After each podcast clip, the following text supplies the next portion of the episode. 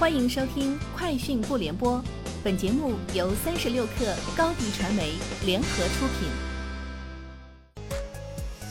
网罗新商业领域全天最热消息，欢迎收听《快讯不联播》。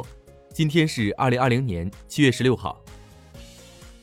昨晚，小米首次举行生态链新品全球发布会，在全球推出五款智能硬件产品，包括小米智能手环五、小米家电动滑板车 Pro 二。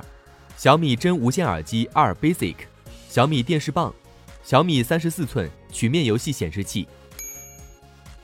国家电影局发布关于在疫情防控常态化条件下有序推进电影院恢复开放的通知，其中提到，低风险地区在电影院各项防控措施有效落实到位的前提下，可于七月二十号有序恢复开放营业；中高风险地区暂不开放营业。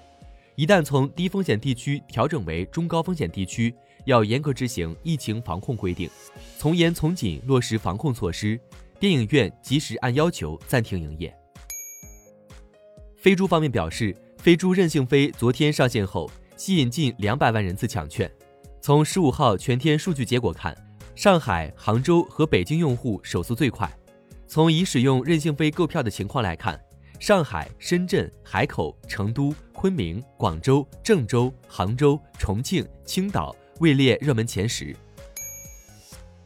七月十六号，抖音宣布，抖音音乐人一元补贴计划正式向全体音乐人开放，首批签约对象将以五百粉丝以上抖音认证音乐人或看见音乐计划参赛选手为准入门槛，吸引更多优质原创音乐人加入。同时，抖音将为优质音乐人开启绿色通道，帮助音乐人直接触达音乐团队，获得定向扶持和护航。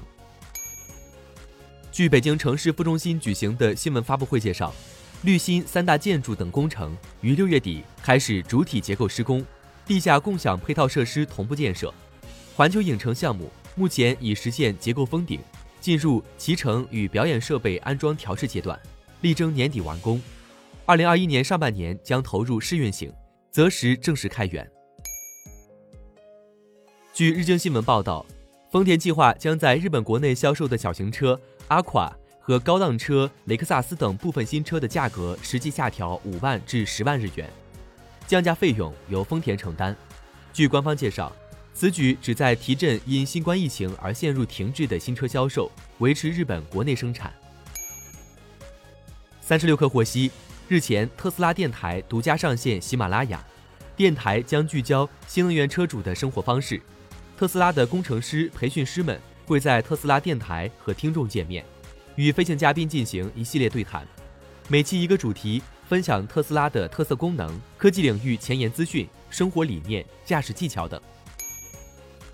Twitter CEO 兼联合创始人杰克多尔西宣布，该公司正在诊断黑客问题。